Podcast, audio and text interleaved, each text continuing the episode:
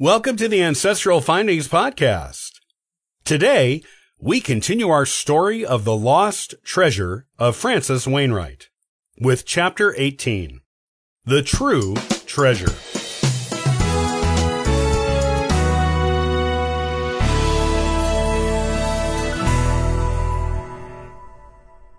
Grace was right. The statue was gorgeous. No doubt about it. And it was worth a fortune in gold. As pricey as it had been back in the 17th century, it would be worth millions today, maybe in the tens of millions. That was a treasure indeed.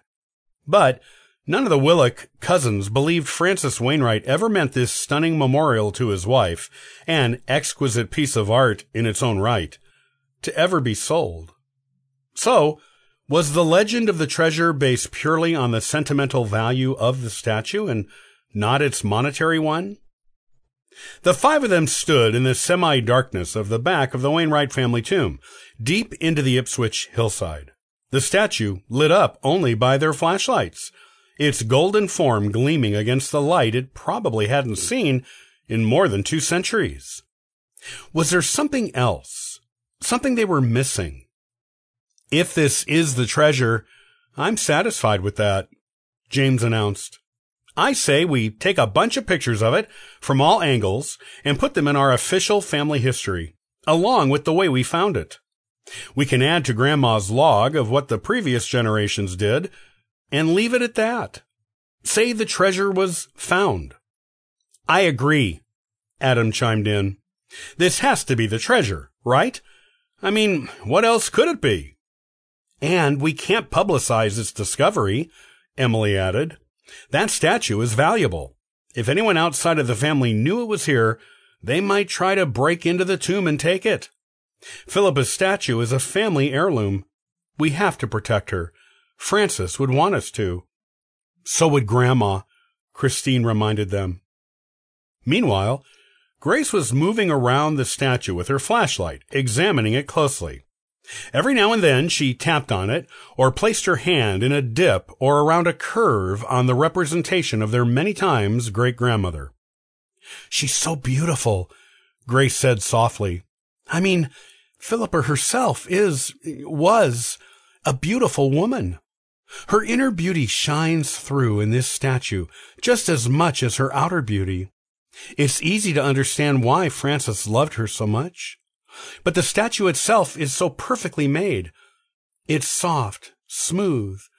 Sure, it's got some dust and dirt on it. That's to be expected after so long in the hillside. But other than that, she's flawless. You wouldn't even know she was more than three centuries old. Adam frowned at her. That's all lovely and such, but what are you doing with her? You seem like you're looking for something. Grace nodded. I am. What exactly? Christine asked. Any sign of a hollow part of the statue, or anything that might indicate a hidden compartment. Grace tapped on the statue again. Thinking that the so-called real treasure may be in there? Emily asked. Grace smiled. Exactly. Christine, James, Emily, and Adam looked at each other and each shrugged in turn. Why not? Christine finally said, speaking for the group. We've come this far. We may as well know if we need to go farther, or if this is the true treasure. Grace worked her way down the side of the statue until she reached its thick wooden base. A few more knocks around its edge, and she found it. A hollow sound. It was hard to see in the dark, even with her flashlight, but she eventually felt a tiny divot in the wood. Training her flashlight directly on it, she saw it more clearly. Aha! she cried in triumph. Pushing in on the divot, she found the wood gave way just a little. It was slowly at first, and whatever hinges or grooves that moved it were stiff with the passage of time. But she eventually got it to move enough to push all the way in. The hidden panel in the base of the statue was a small rectangular piece of wood, about three inches long and an inch tall.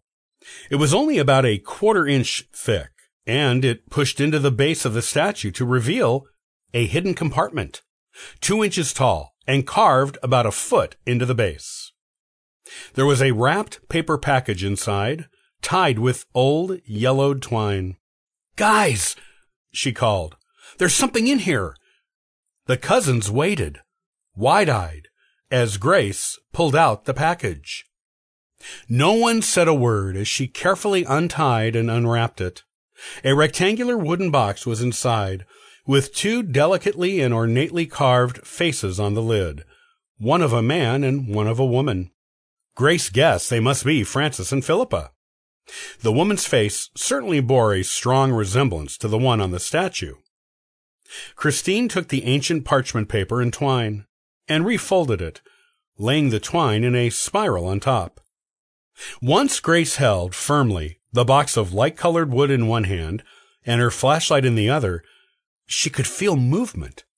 There were a few things either rolling or sliding around inside. She knelt down in the dirt at the bottom of the tomb, and the others did the same, gathering around her in a circle.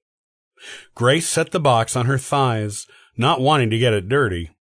Like the statue, it was still remarkably clean after so long in its hiding place. She wondered if the generations who moved the statue into the tomb even knew about the hidden compartment, much less what was in it. This could be the first time since the statue was built that anyone had laid hands on it, or seen what was inside of it. With one hand, she reached out and closed the compartment on the statue. She could always open it again if this was something they needed to hide. As everyone waited reverently, Grace lifted the lid off the box. It had no hinges and handed it to Emily for safekeeping. Those carved faces alone were worth a fortune, probably belonging in a museum, and needed protecting. There were several objects inside the box, and they would examine each of them in turn. However, the one that interested her the most, and was the first thing she lifted out, was the leather bound journal. On the cover, burned into it with an old fashioned leather burning tool, were the words they had all been hoping would be stamped on something, something that would give them a clue that they were on the right track, or had found the right thing. The journal's cover read, The Treasure of Francis Wainwright.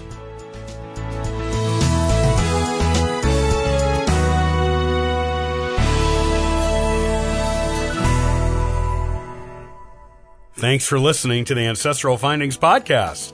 Looking for free resources to help you in your genealogy research? Visit ancestralfindings.com for that helpful information. Happy searching!